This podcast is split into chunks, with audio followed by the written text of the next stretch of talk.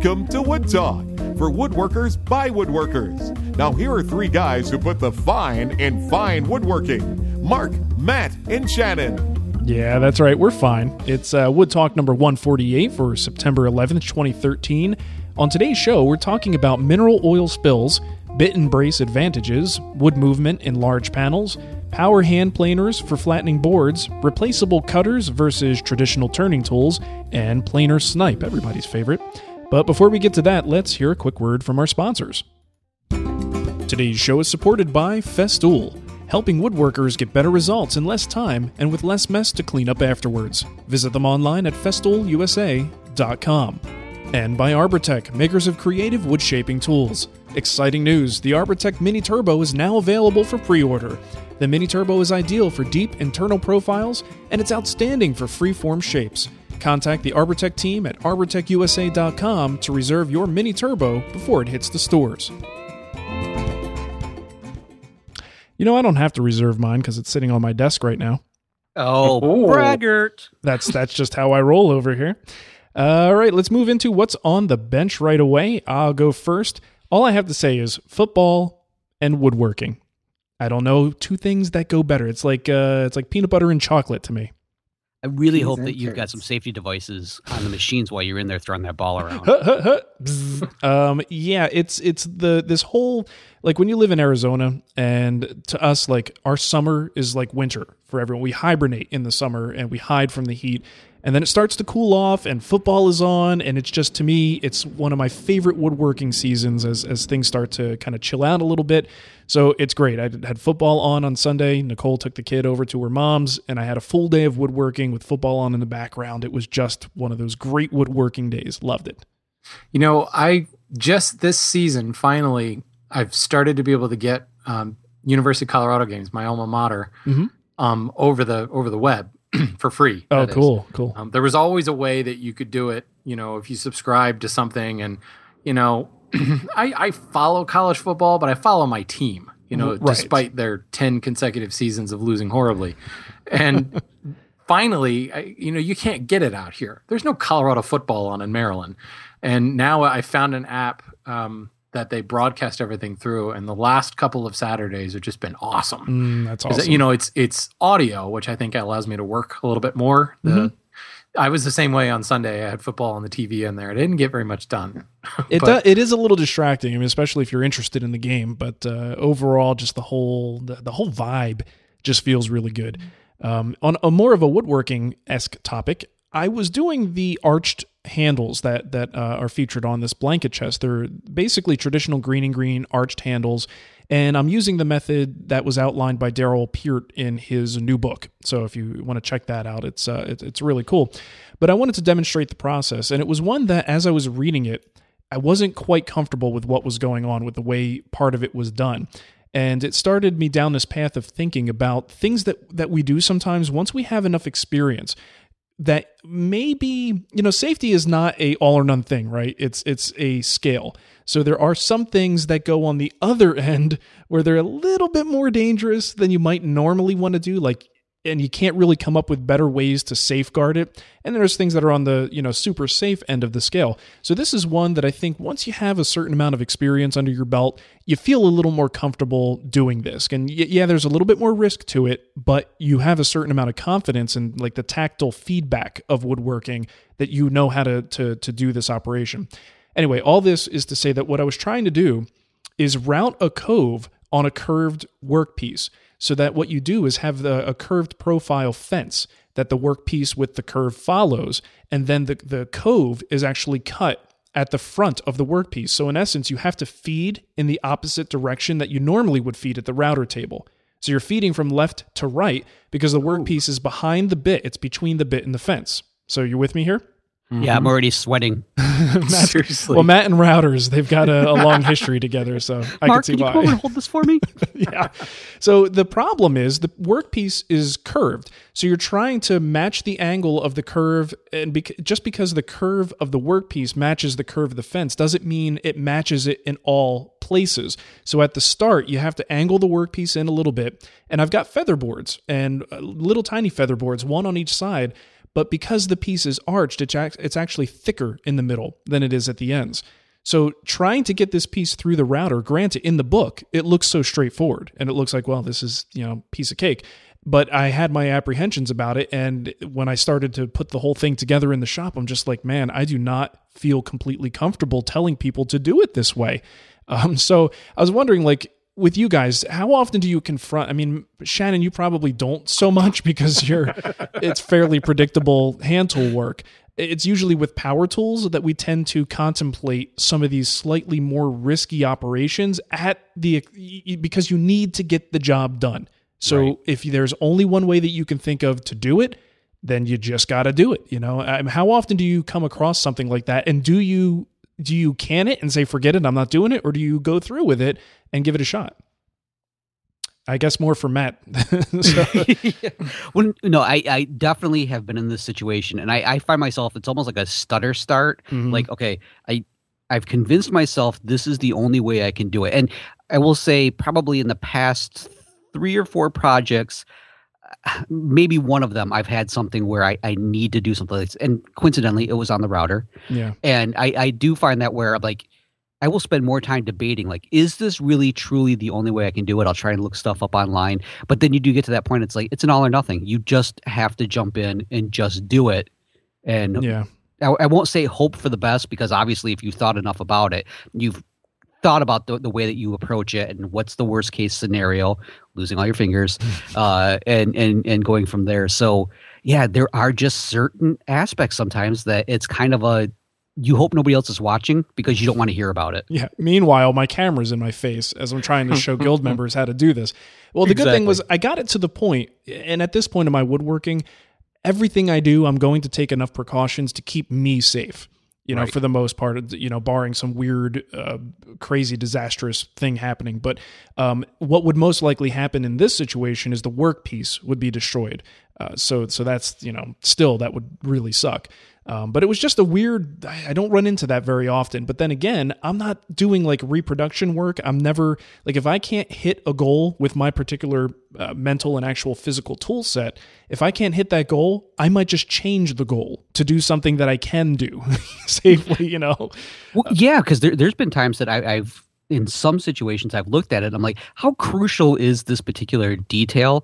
Is there something yeah. I could do like a faux version of it right. where maybe I'll be the only person that knows that this is you know not true to the original? And if that's again if that's a situation how detrimental is it not being true to the real situation? Yeah. Yeah totally. That's probably how i ended up where i did. So the answer to that question is i think your original question was do you just can it and try something else? Yeah that's mm-hmm. why i work with hand tools now right i was just a big chicken basically and routers just scared the crap out of me so i, I got really good with the spokeshave Right. Yeah. I well, that's well, and this is not those... that hand tools are completely injury free for the people that are going to comment on this episode later. Yeah, no, of course not. And and some of my, I mean, if you're safe around your power tools, some of your worst injuries may very well come from hand tools. You know, just because you've got this razor sharp thing just a couple inches from your fingertips. And I've I've cut myself more times on the side of a Lie-Nielsen mortising chisel because yeah. it's so damn sharp. Um, you know, but uh, anyway, but I digress. Uh, so yeah, that's what I've been going through. Um, how about you, Matt? Well, not a lot has been happening in the shop. Uh, the reason why I was absent last week is my kids have back to back birthdays. They're only about seven days apart from each other. Wow. So I will just finish up my little section here by saying I ate a lot of cake mm, in the cake. time that I was gone. That's good. Did you bring so, some for us? I want cake. I did, but then I decided to eat it. So let some. me tell you something, guys. It was really good, and you would have enjoyed it. Oh, thanks. Right so that that's all I have. But Shannon, uh, you're you're throwing away all your clamps? no, no. Oh. I I don't have um I don't have a monster uh, clamp wall like Mark. What um, you should. what? But uh, I have quite a few. And and I can second Mark's recommendation for the jet parallel clamp. I like those much better than Bessey. Really? Just so we can throw down that gauntlet. There. Why is that yeah. though? I'm curious. I don't know. The jaw is is bigger. It feels more stable. Now I have the older version Besseys. I they probably changed them. Yeah. That, okay. Um, so then that makes more sense. Okay. Yeah, probably. But regardless, I um I don't use that many of them. It seems like the last couple of projects I've done a lot of sub assemblies. So I'll use like three or four clamps. Um, and it's rare that I actually get into the big 48 inchers. Um, that's the largest ones I have. I've never, if I need bigger than that, I use the, a couple of eight inch pipe clamps that I have. But I rarely do it. I use a lot of 24 inchers and the occasional 36 incher. and I was just gluing up parts for, um, I had to glue up three big panels for this um, flywheel that I'm making for this lathe. And I cleared the clamp rack. And it was just like, you know, there's that old, you can't ever have too many clamps. And for a while there, I was starting to think, man, maybe I do have too many clamps because some of them, like I had an inch of dust on them that had been so long since I used them. right. But boy, it was nice. You know, I cleared that clamp rack and I was like, all right, this is good stuff. It was a very satisfying feeling. Cleaning the slate a little back. bit. Yep, there's another clamp there. There's another one, and just be able to clamp the crap out of these panels.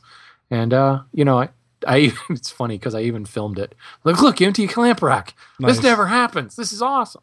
Yeah, you know, clamps are one of those things though. Sometimes you have that one clamp that you just don't really use that often, but get rid of it and watch the next project. There's oh, going to be something you go like, "Oh, where is that clamp? I need that one." I wonder if it's a subconscious thing. like be. you don't even realize you're doing it until after it's gone, and then you go to figure out your next project, and you're like, hmm. And you're deep down inside your mental's like going, yeah, let's mess with him. Created a need for it. So, well, that's cool. All right, so let's jump into what's new. Got a couple of links to share with you here. I've got one that was uh, brought to my attention on Twitter, actually, from a couple of my friends from the gaming community. Someone is creating a Hearthstone box, and if you're not familiar with Hearthstone, it's a new game that's uh, it's only out in beta right now. It should be out fairly soon from Blizzard, the the company that makes World of Warcraft. And it's a trading card game, but a digital version that'll be on iPad and all that stuff. It's going to be awesome. Um, I played the beta, fantastic. But anyways, this dude decided that the box itself, like when you open up the game, there's a little digital rendering of a box that holds your cards. And it's this gorgeous thing. I mean, it looks absolutely awesome. He decided he was going to build one in real life. So wow. yeah, he's got a blog dedicated to the construction, his his um, everything that he's doing to actually make this thing.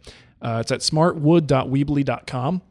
And he's got a number of blog posts as he's going through this process, and it looks like he's going to nail it. I mean, the, the way he's doing it, he's uh, drawing everything out, planning it, he's routing all the pieces. Um, it really looks like it's going to start to come together. So I am keeping my eye on this. The guy says his name is Steve, so give him credit, Steve. You don't have a last name, but so let me make sure. It's Steve Hearthstone now. Yes, it is. So well done and very cool. I can't wait to uh, see this come together. That's awesome. Yeah, good stuff. Well, this is. I'm surprised this hasn't gotten a little bit more. Um, I don't know, notice uh, in the woodworking world. But there was an article.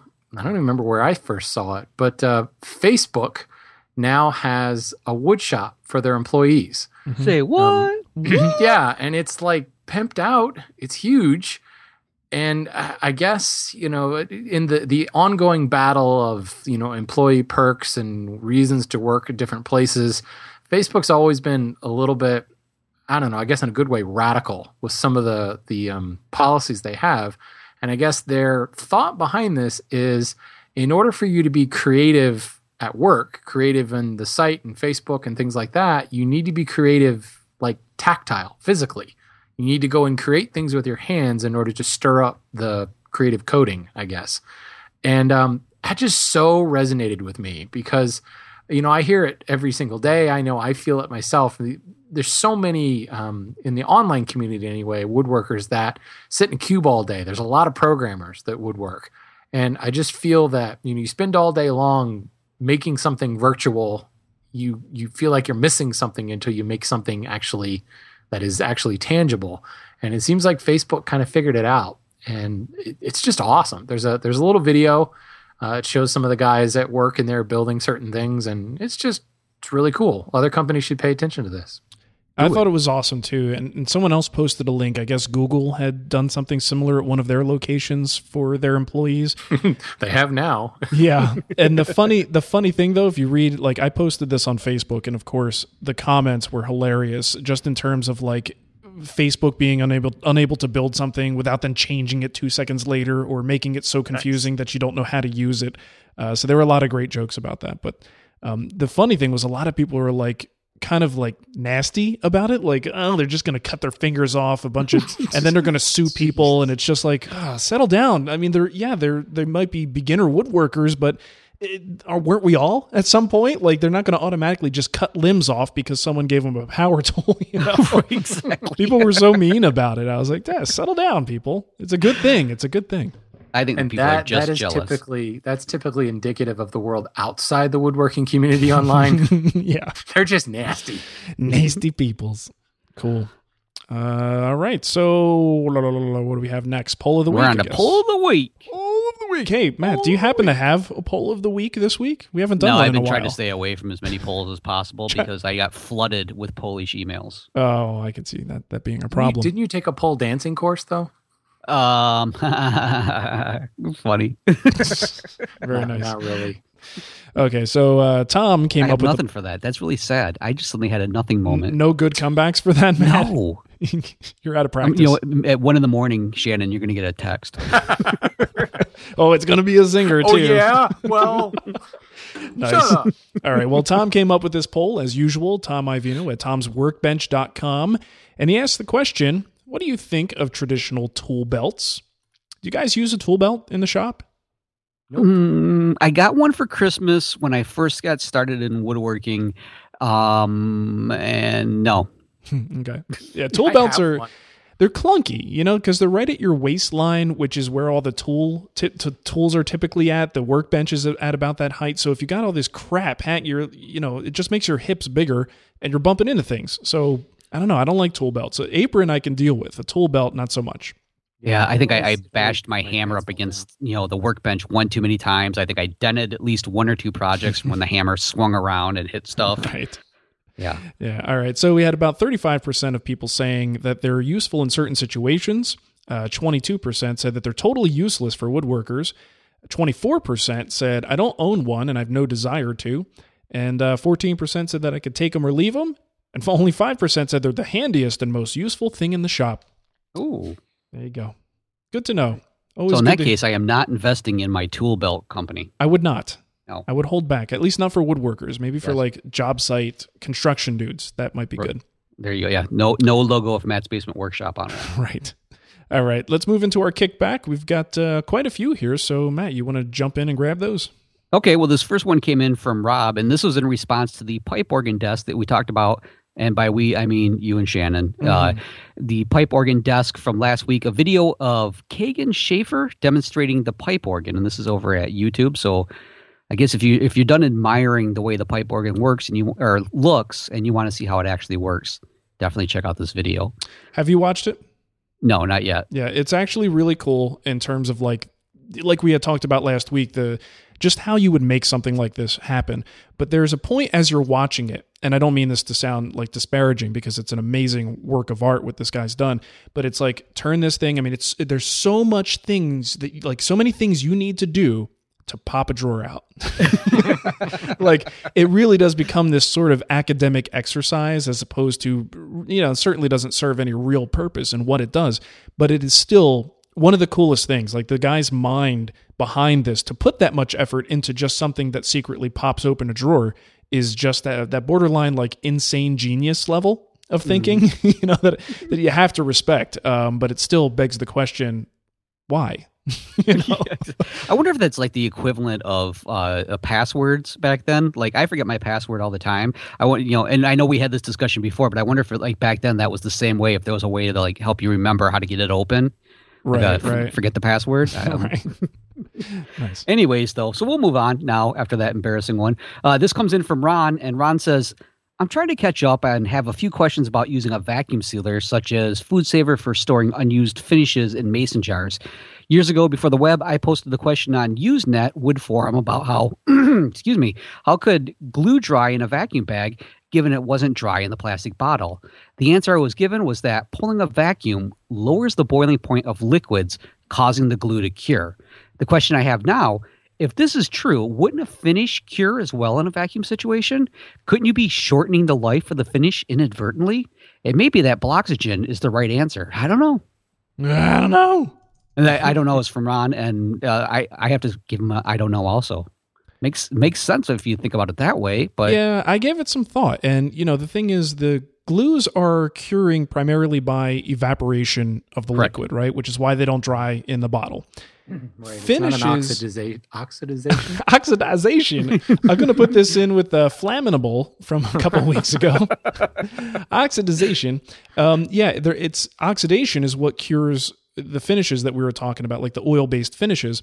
But there is a initial evaporation of the you know the liquid, like the mineral spirits or naphtha, whatever it is that's in there, the petroleum distillate evaporates first, and then oxidation allows it to cure. So it is it is a good question. Like it does lowering the boiling point if that's in fact what happens when you evacuate the um, all the air out of it and you create a vacuum. Does that do something to somehow like cause the evaporation to occur that would then allow the curing to occur? But there's no oxygen, so it can't cure. Like right. so I don't know. I don't know what, what that would do. I mean, here's the other thing. Are we pulling enough of a vacuum that it really is a true vacuum that, that would lower the boiling pressure? I don't know exactly how that would work if we're talking about like just those little benchtop sort of canning pumps. But either way, I don't know that pulling a vacuum over your finish, it just sounds like messy work and probably not the greatest idea. It was right, exactly. it was just kind of like that's like a that's a really sticky whoopee cushion. In other words, Yeah, and it was something that we had talked about. Just like I wonder what would happen if, but to me, it sounds much better to just use Bloxygen and you know uh, Well, s- and- displace the gas, and that's it. evaporation is not some sort of magical way to destroy things. You know, it evaporates and it's got to go somewhere.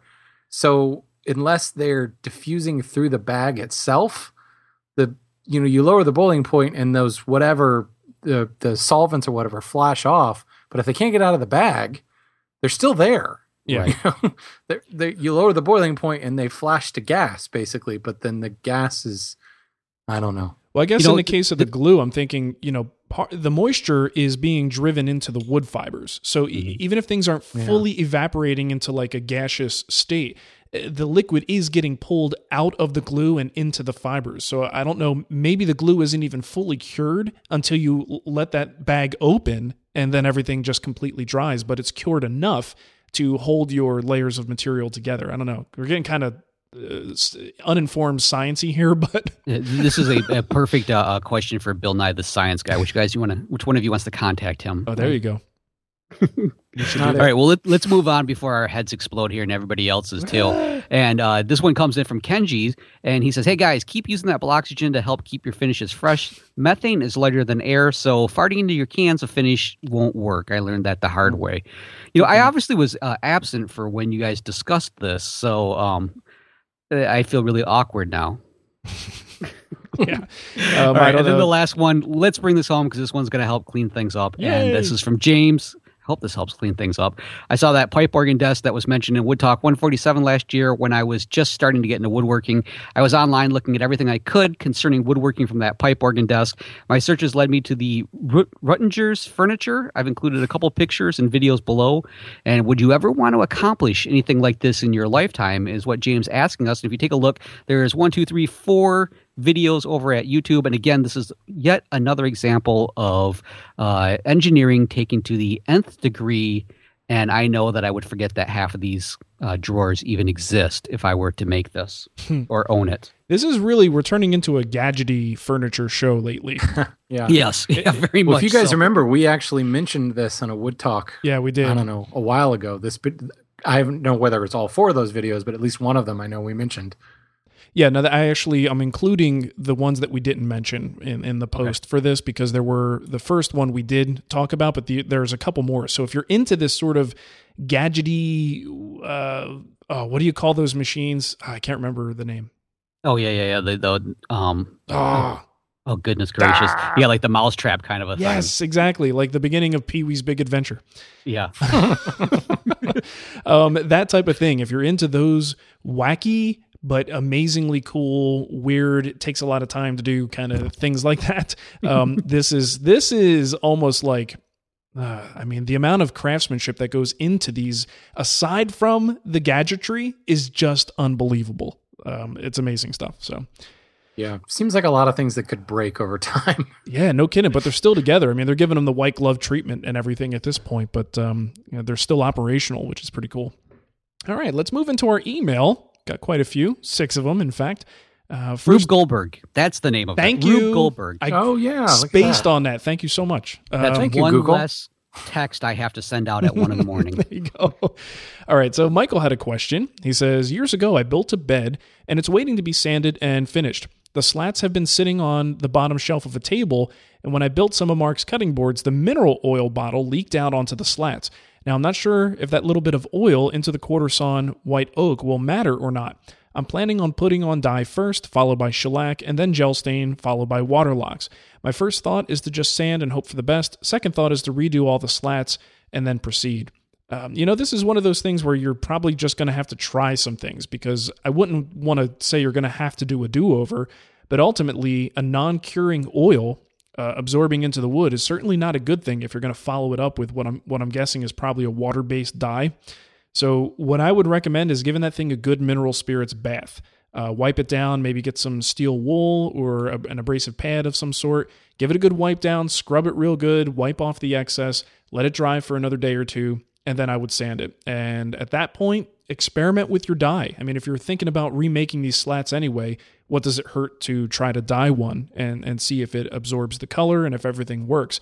Um, at that point, if you hit it with shellac, it probably will be okay, and you could proceed with the rest of the finish. But you need to make sure that those slats don't look dramatically different from the rest of the pieces, even if they take the color. Um, it may not take the color at the same rate as the other pieces will, but I'd say give it a shot first. I don't think it's a, a a definite no, but it, it just might be salvageable. But I would try to clean it up first, get as much oil off the surface as possible, uh, then sand, and then proceed with your finish tests. Maybe this is a naming convention, but doesn't the mattress go on the slats? Like, does it matter what it looks like? Yes, it does, Shannon, because we're very Just- picky about these things. I'm just thinking, rub some shellac on it and throw the mattress on it. Rub some You're shellac on Shannon, it. you're not a real woodworker because little No. details like that don't bother you enough. Get out of this group. You're the kind of Definitely person who wouldn't remove the plane marks from the bottom of your tabletops, aren't you? No, definitely not. It's just called lazy. Poor craftsmanship and lazy. True that. All right, you're I'm up. more upset for Mark because apparently he was making Mark some cutting boards and now the surprise is ruined. Yeah, That's right. Apparently. I want my cutting boards, dude. They sound like they're all oiled up. Send them over. I think we should start that. That should be a new movement. Since Mark's website launched a thousand cutting boards, we should, as a community, make a thousand cutting boards and send them to Mark. You can you can never have enough. You know what's ironic about the whole cutting board thing? You know how many cutting boards I've made? Um, one. One. Three, three, and only like three of that end grain cutting board that I built on the show. I only made three of them total, and then beyond that, just cutting boards in general, maybe a total of five, including those three. so, so it's not like I'm like the cutting board guy. I just made a video like six years ago. That's all. It's kind of funny. I could just see you though if we sent a thousand cutting boards to you. Be like, you cut it, cut some chicken on it. All right, just throw that out. Let's get another Open one. a drawer and like pull out off a stack of cutting boards. These are disposable. Exactly. Yeah. Because with that question always comes in like, how do I clean this? Just throw it away. I've got a thousand of them. There's just make back another drawer over there. totally. All right. Alrighty. This is an email from Dominic. Uh, he says, I was watching one of Shannon's videos where he was using a hand drill, and I was wondering if there were advantages to this. Hand sawing and planing make a lot of sense to me, and I really think they are things you can learn a lot from, even if you go the power route when you're able. But hand drilling seems kind of like falling down a rabbit hole and doing things just for the sake of not using power. I was wondering if I was missing something. Hmm. Um, well, not knowing which video you were talking about, um, if it's a brace and bit we're talking about, um, I do think that there is a serious advantage there because the sheer torque you can get and depth of cut and size of the hole you can get with a typical, you know, Jennings or Irwin style auger bit and a brace um, will exceed that of what's capable on most drill presses. Certainly, there's the whole alignment thing. You need to feel comfortable in drilling with perfect 90 degree hole, but it's just a heck of a lot more flexible. You're not going to be able to get a hand drill that's going to be able to accomplish that same type of power. Well, I suppose you could, but you know, you're talking like really, really expensive, like go to DeWalt or go to Home Depot and rent the, you know, the 50 pound Hilti thing that drills into concrete slabs. But for your typical shop, um, the the brace and bit can't be beat when it comes to really, really deep holes.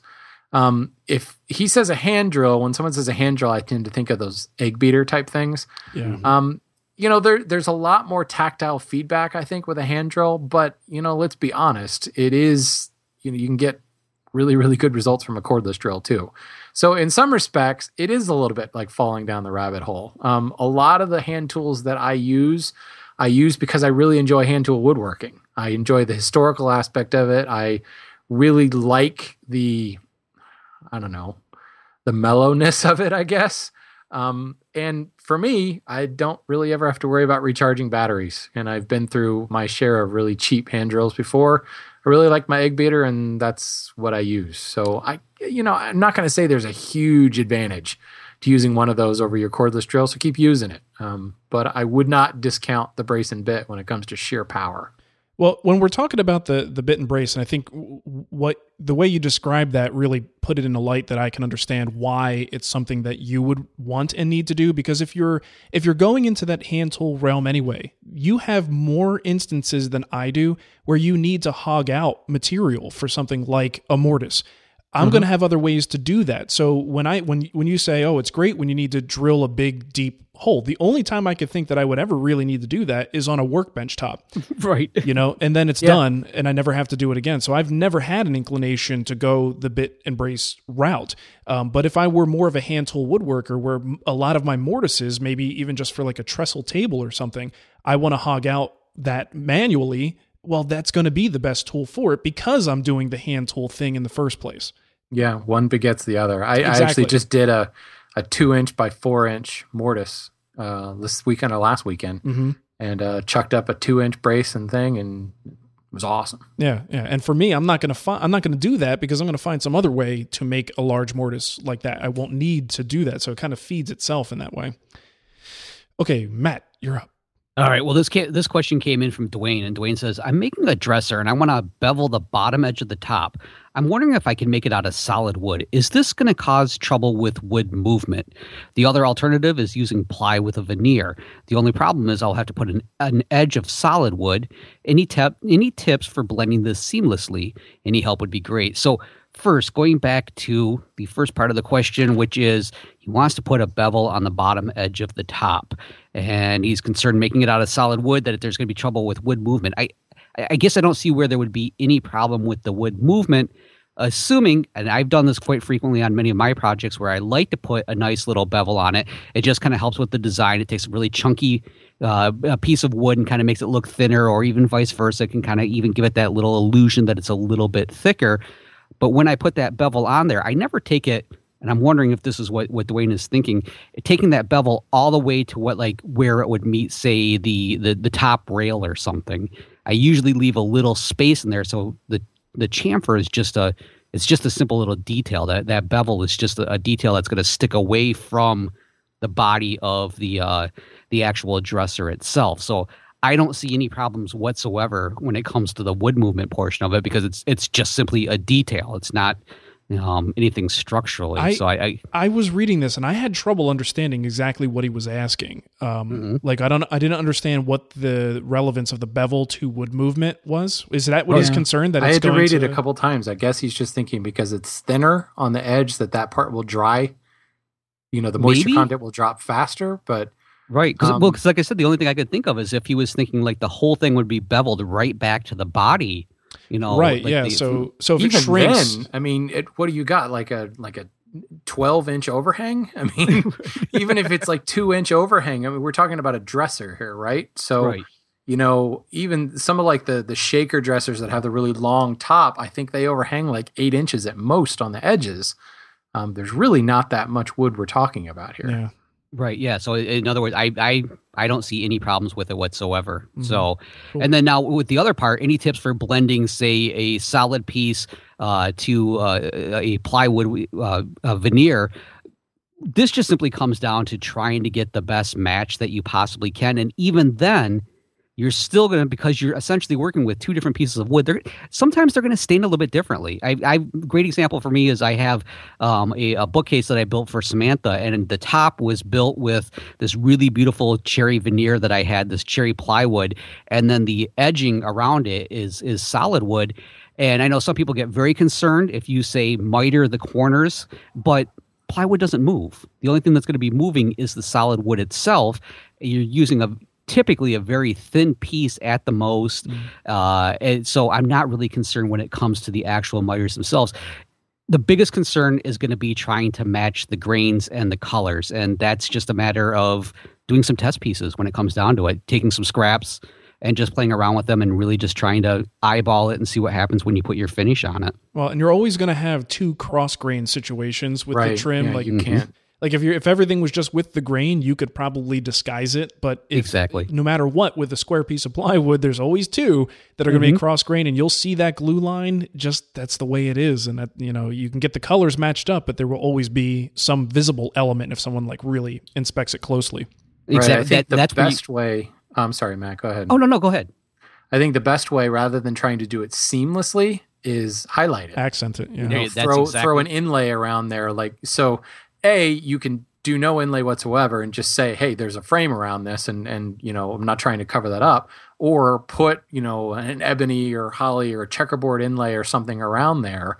Now someone has to look at we'll say cherry on one side and cherry on the other side.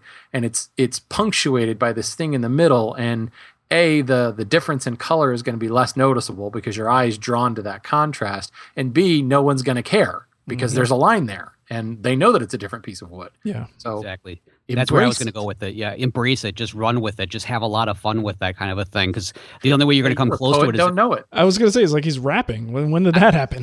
wickety wickety whack. Let's move on to the next question. Word. Oh. All right. Uh, Justin had a question here. He says, I have a very small space in my garage and I'm starting to get into woodworking. I have some basics like a table saw, bandsaw, miter box, and router table. I've been using big box store wood for uh, my wood supply, but would like to venture into other hardwoods that aren't available there.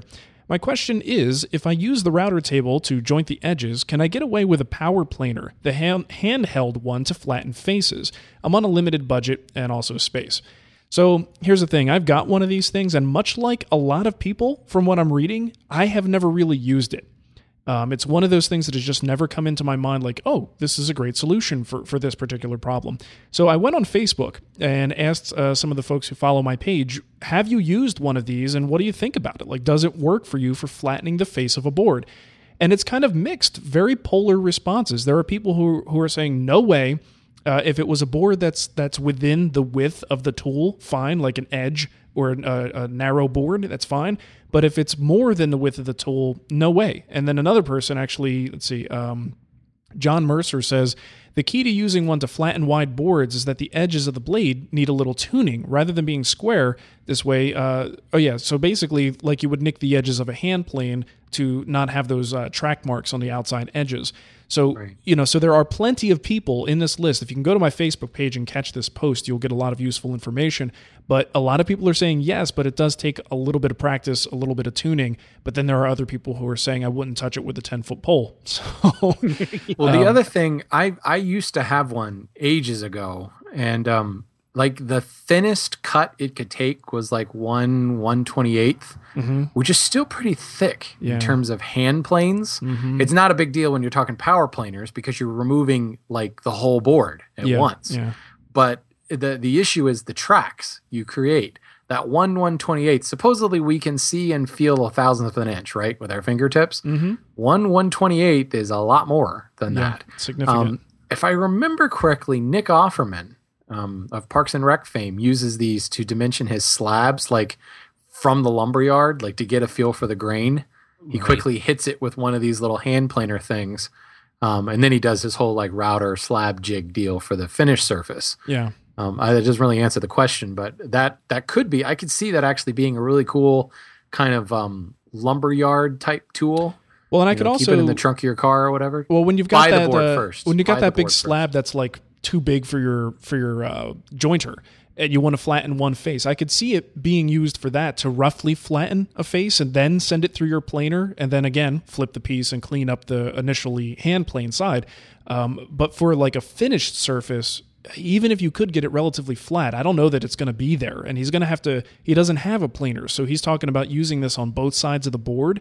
I'm not sure that's going to get him where he needs to be based on the general consensus that I'm I'm reading out there. Even if he can get get it roughly flat, um, what I would suggest as an alternative, Justin, is to really think about uh, a hand tool for for this instead. Something like, and I've talked about this in the past. One of my new favorite tools is my low angle jack plane.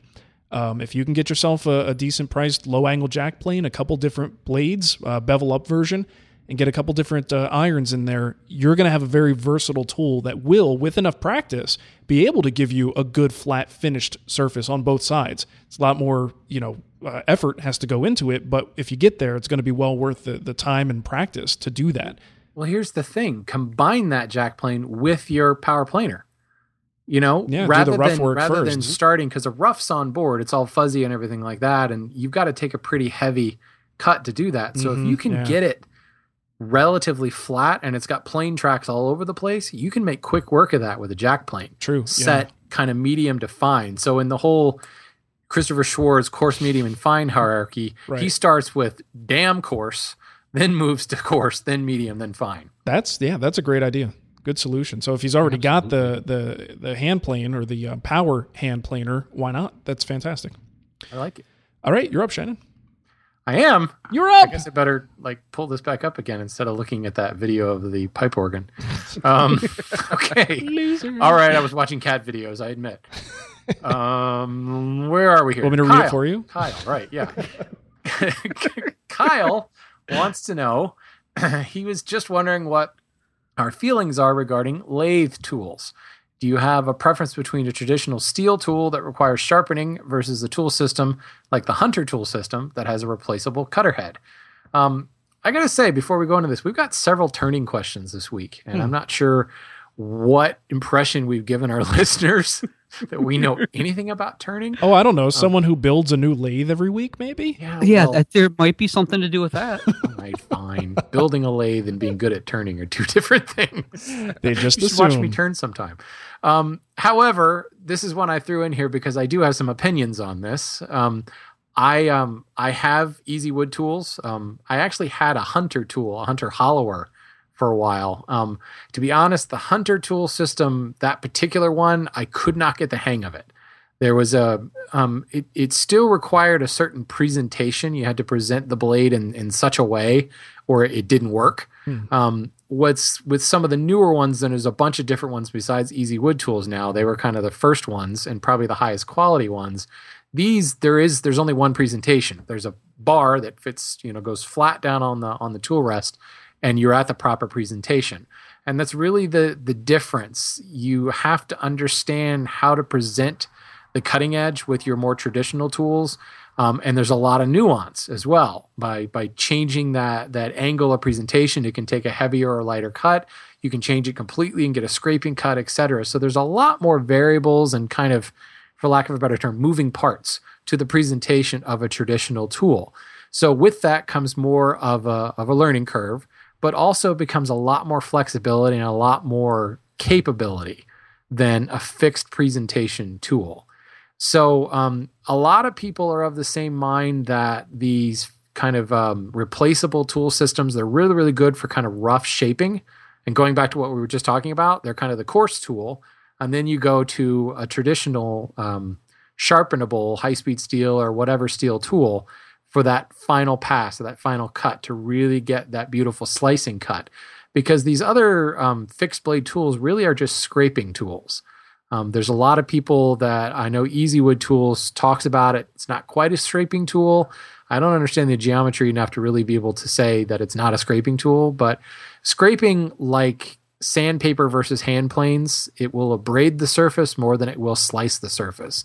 So there's no question you're going to get a better surface feel and and finish with that peeling cut rather than a scraping cut. So I, I can't really come down and say this is where you need to be. Um, I was really heavily in the in the Easy Wood Tool camp um, for just the ease of use, and they they made wood turning so much more fun because I didn't have to worry about a bunch of stuff, like just point and shoot basically.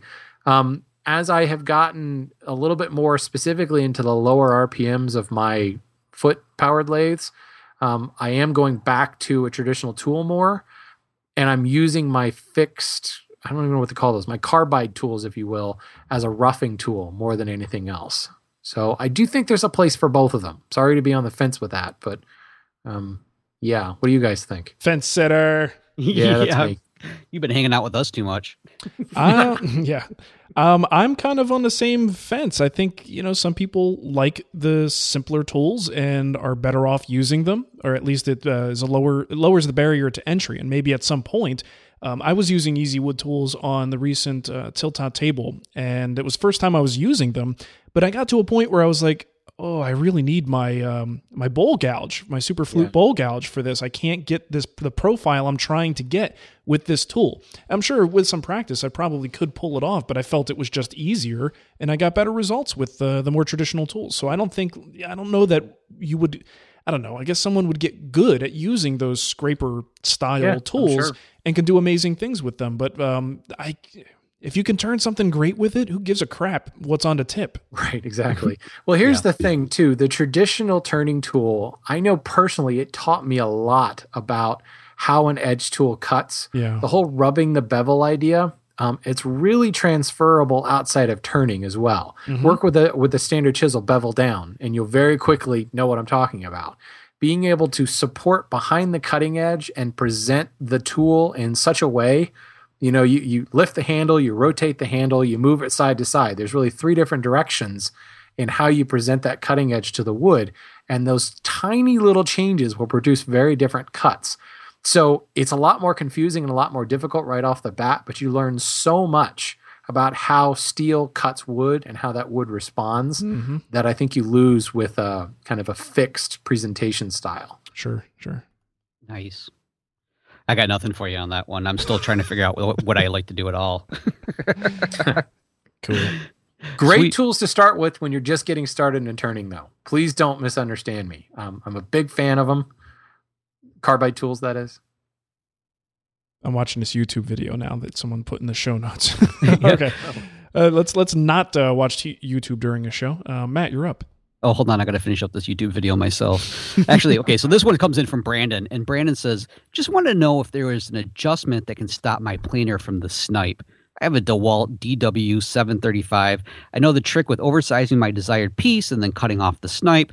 Just want to know if there is a way to adjust the planer to make this headache stop. No. Next question, please. Can I answer like Shannon? my my jointer plane never snipes.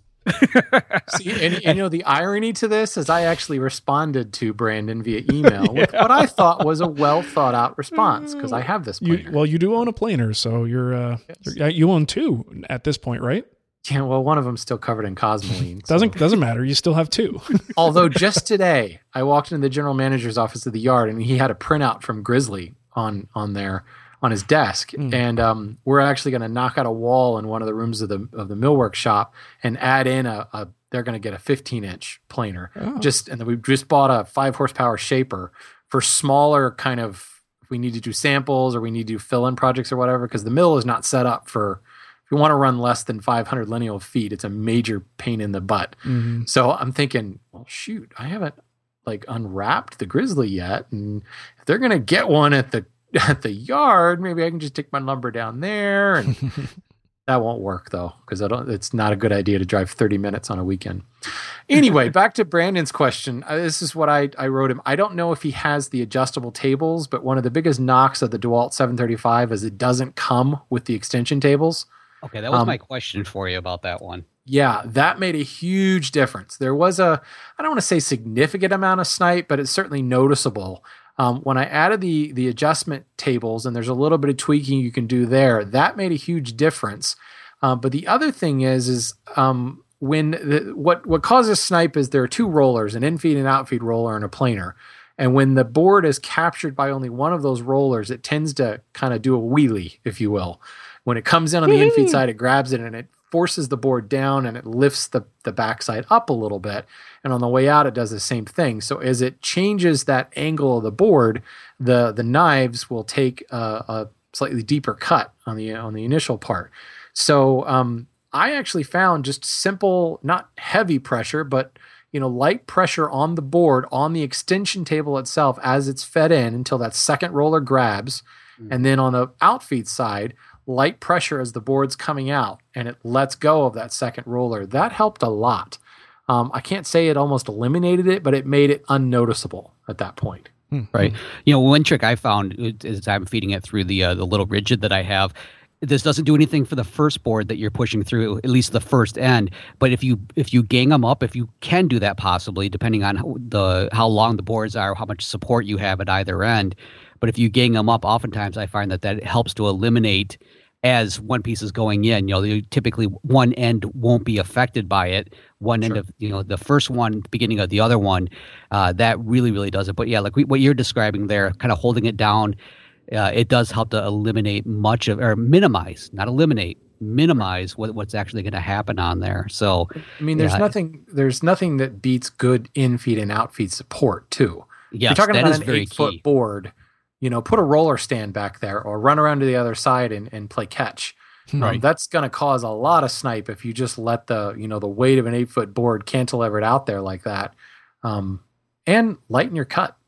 You Mhm. know, um, Yeah, well, and speaking of the infeed and outfeed tables, one thing that I've read that some people do is they actually install the tables intentionally so that they're tilting up just a little bit to, Yeah, to sort of simulate that lifting on both ends so you don't actually have to do it yourself. They're just naturally going up in an angle. And that supposedly for some people can help.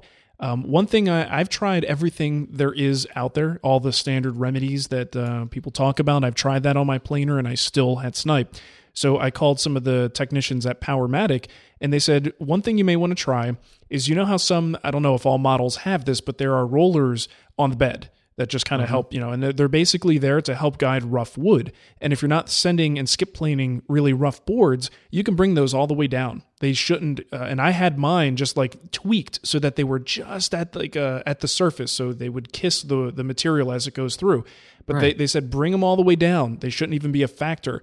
And I did that, and surprisingly, that has improved. It hasn't gotten rid of, but has improved the snipe issue. And now, when I butt my boards up against one another and I run a series of them through, almost all of them come out nearly perfect with only a little bit of snipe. So that's Really? some, yeah, that's something that I was not expecting. I haven't heard in all the traditional snipe remedies that we hear about. Um, so well, Brandon, they don't have those rollers on the 735, so just ignore what Mark just said. yes, ignore me. Um, But and I- that, that's interesting because we do exactly the opposite at the millworks. Oh, really? We, it's called a tracer, the wheel that runs underneath whatever's being molded or Mm-hmm. planed. There's a there's a you bring that tracer to bear so that it basically precisely supports the board. Um, that's really weird. I can't imagine why that would work. well, I guess one, because one more of, thing I would suggest not doing is having my dad help you plane anything because he'd be on the backside, and I said, "Don't touch it till it gets all the way through because I don't want anything happening." And then he would yank, and hear, "What are you doing over there?" nice. Um, I should also mention back in Wood Talk episode 52, and I, I did a little search on the website. So we had a question about this in like episode 60 something, in which we referred back to 52. So now I'm going to refer back to 52 as well. Or I could just refer back to the 60 something and just kind of create this chain of references. But We would definitely get more traffic that way. Yeah, But if so you- in next week's feedback, please tell us if we said something completely opposite of what we just said. there you go. Well, I'm sure. highly likely. Yeah, I'm sure in episode 52 I give all the standard recommendations that everyone always gives that uh, don't always work. Um, so go check that out. That's awesome. All right, uh, iTunes reviews. If you want to leave us a review on iTunes, just look us up in the iTunes store, click on ratings and reviews, and uh, you can ask Matt. I don't know, ask him whatever you want to. He'll answer any question. Yeah, I am. I'm a, I'm an open book. An open just go ahead, just do it. it. Sometimes you'll get a question, an answer that you wish you never asked the question. That's right. It'll just go, it'll go on and on and on. Yes. Um, we'd like to thank Co- Coel Coeli Music, Coeli Music, Probably Chelly. Chelly Music. I don't know. What do I know? Uh, he says, be- or she, I can't tell, says best prod- podcast ever. Being new to woodworking, I was told about this podcast and Mark, Matt, and Shannon Sites by a friend. I love the podcast and listen to it while in the shop and on the way to work. Keep up the good work, and I'll keep on listening. Well, thank you, You have great friends. Quality Music. Definitely. Yeah. Remember, today's show is sponsored by Festool at festoolusa.com and Arbortech at arbortechusa.com. And we'd like to thank uh, recurring donor Mark M for making a generous donation. We appreciate that, Mark. And if you too would like to help out with a donation, you could do that by going to woodtalkshow.com and you look over in that left hand column, you're going to see some blue links for uh, $2, $1, like really small amount uh, monthly donations that just help us keep the lights on. And you could also make a one time donation if you want to do that. And if you don't want to make any donation at all, that's okay. You could still hit the play button and the audio will still play. It's all Right. free. We'll just stare at you like kind of grudgingly. Just We'll give you that evil Cheapo. eye when you while you're listening. We're looking at you, and we are like on the page, like on the left hand side in our bios. So you could just imagine we're like those plates Yeah. where the eyeballs, they're Jesus plates, where the eyeballs follow you around. the just gonna say we, we we're watching you all the time. That's And just that, what that like. sweater that Matt wears is rather hypnotic. yeah, it is. In more ways than one, you should try wearing it. hmm True. All right, Matt, you want to give them that contact info, and we'll get out of here.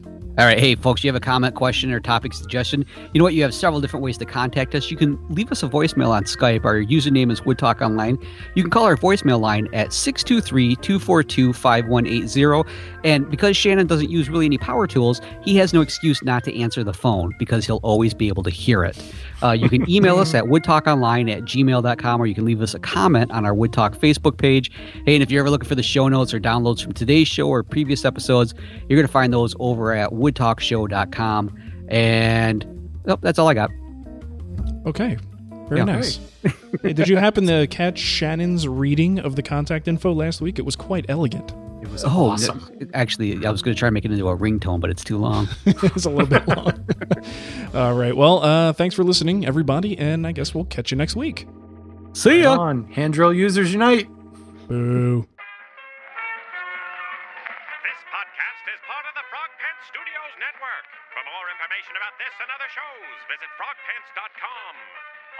Program so good, it's like you're there.